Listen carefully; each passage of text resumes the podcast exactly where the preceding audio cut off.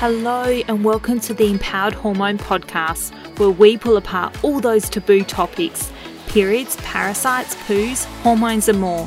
Let's question everything you've been taught about your body. I'm your host, Sheradyn Dekker, a gin loving gut health nerd passionate about debunking myths on birth control, period pain, and IBS.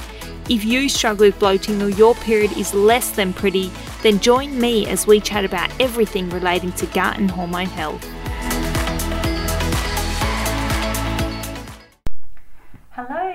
Welcome to the Empowered Hormones podcast. That was a bit of a funny intro, I don't know. I was a little bit excited there. Um, today we're going to chat about the best foods and exercise uh, routines, in a sense, to relieve constipation, stomach pain, and bloating. So I'm going to jump straight into it today. So, uh, try and get my words out properly.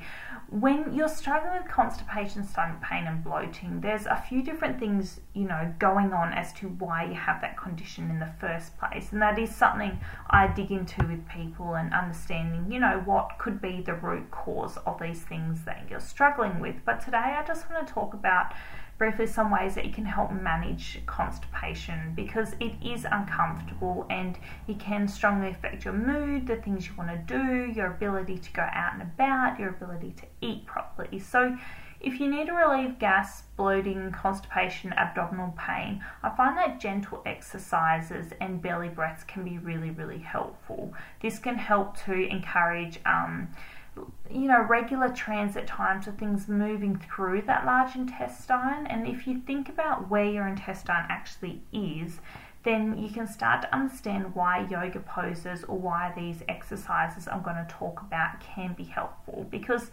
even though we can't see them, our organs are often out of sight, out of mind, but we know that our small intestine sits kind of around your belly button, and then our large intestine sits around the outside of that in a bit of a horseshoe shape. So, some ways we can encourage um, bowel movement through exercise is whole body exercises like walking and swimming. They can help stimulate the smooth muscle that lines your bowel and promote bowel movement. Um, also, just remember before and after exercise, by adding a warm heat pack to the abdomen, that can actually also encourage things things moving as well. I remember when I was really struggling with constipation, I would actually do um, the heat pack or stand under the hot shower because it just felt so nice on my gut as well um, and just would help soothe things along. And then going into so warming it up first and then going into a bit of a massage and I would get essential oils. And I'll do the few big belly breaths first. So just sometimes that they call it the triangle or the square. So if you breathe in hold breathe out hold so just going through that sort of one, two, three out, hold one, two, three, in one, two, three, hold one, two, three. If you're in that sort of square shape, I call it, um, can really help to just get things moving through your large intestine and can feel really nice as well. So, doing that and then putting the essential oils or a heat pack on and actually um, running your hand along the sort of horseshoe shape of your colon as well. So, I do find that is quite helpful for constipation. Um, the other things besides belly breaths is these targeted sort of abdominal stretches where you pull both knees into your chest. So if you're lying on your back, you're pulling both knees into your chest, arms looped around your chest, and just holding that position and breathing can be really, really nice. The other thing is on your back, if you pop your arms, and I know you can't see me, but I'm actually doing it, pop your arms over your head, um, so pop them down on the mat behind you, and then just bringing your knees together and moving them. It's a bit of a yoga pose, moving them from one side to the other side as well. So just that gentle movement um, across the body. The other one is when you hold just one knee up to the chest and like one leg nice and straight in front of you rather than double knee. And again, the nice big breathings. You can also then go into a bit of a hamstring stretch, just keep that knee bent if you're not very flexible.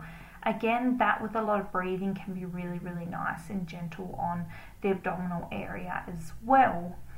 Now, there's also some yoga poses that stimulate your bowels and bowel movement, and one of my favourite one is the cat cow stretch. So, I'm sure you can Google this, or a lot of you know this one, um, but going on your all fours and then just you know, going into a cat pose where you completely arch your back and then going straight down where you're actually rocking your pelvis forward. And just doing that in a slow motion can feel really, really nice on the abdominal as well. Now, these aren't going to um, speed things up and just have a bowel movement all of a sudden, of course not. I would still be having a magnesium citrate or a little bit of cascara herb um, and just encouraging your body to have a bowel movement. But just going through those motions can be really, really nice, and especially, like I said, having that heat pack on and then going to a few um, stretches can feel really, really nice on the gut as well. Um, so when we're talking about food for constipation, there's kind of two schools of thought here. We're talk- thinking about low fiber, low residue foods versus high fiber foods. So if you're severely constipated, sometimes we find that your high fiber foods can make constipation worse and your stomach pain and your bloating worse, okay? Because you've got to think that fiber's got to go all the way through your large intestine, and by the time it gets to the end, it can be quite dry and hard and be really hard to pass the stool. Uh, whereas your low fiber will move through a lot faster when when you are um, yeah when you are constipated i would avoid the high fiber foods so generally i would say yes make sure you're eating enough fiber. That is a really good thing. Um, and but oh, sorry get my words out properly. And long term they will prevent constipation and keep the stool soft and moving through your bowel whereas low fiber foods obviously don't pr- provide that same um, stool bulking aspect in a sense. And some people find that low fiber foods in themselves can be constipating. That's why you always talk to your healthcare practitioner or see what works for you. Because for some people, if you're thinking about low fiber foods like rice or potatoes, a lot of people find they need to peel the potatoes because the skin of these veggies um, can give you gas as well if they don't move through and they get stuck in large intestine and you can feel really uncomfortable. So the starches in them, but especially the skins, can be really, um, yeah, really aggravating in your gut. But like I said, if you are really constipated, then eating too much fiber will just clog up your bowel. Uh, so focusing on some of those easy to digest low fiber foods, you know, vegetables like mushrooms, asparagus, carrot, zucchini, lettuce, potato, some of those things can be quite nice. Remembering that, and this is where it gets a little bit complex, I'm not talking about FODMAPs here, I'm just talking about high and low fiber foods. So, fruits, watermelon, papaya, pawpaw, honeydew melon, banana can be quite good as well. Uh, and then cereals and grains, you're looking at your low fiber, white rice or cereals, but rice is really trial and error because for some people white rice will harden the stools and other people um, it's it's fine. So some people it will actually slow down motility time. So having digestive enzymes or something to support digestion is always really really important as well if you do have SIBO or a bacterial overgrowth. So I would stick to easy to digest, low sort of fiber vegetables um, just to help get things moving through. Like I said, in some people, the high fiber is great and it, it helps. Like for me, brown rice really helps to have me have regular bowel movements, whereas white rice can be hit and miss depending um, on my gut at the time. So just make sure you understand that it is different for everyone. But generally, if you're really constipated, being constipated for a couple days, those low fiber foods are easier on your gut than adding in more fiber, which is just going to get fermented and make you feel worse but long term you want to gradually introduce these higher fiber foods as you know we kind of want to be hitting that 25 to 30 grams of fiber per day for that gut health so I hope that was helpful. So it gives you a bit of an idea. It is it is complex. Start with the exercises definitely, and then reassess your diet and go, okay, what things could be triggering me? I've been constipated for a couple days. I'm really struggling to get things moving, especially if you've gone to something like cascara, all those sort of gentle herbs to push things through. Just keep it gentle on your gut for a couple days because some of your higher fiber foods, I say light brown rice, are actually really hard to digest as well. So you do need quite a strong metabolic um, fire and digestive capacity to do that if you're interested in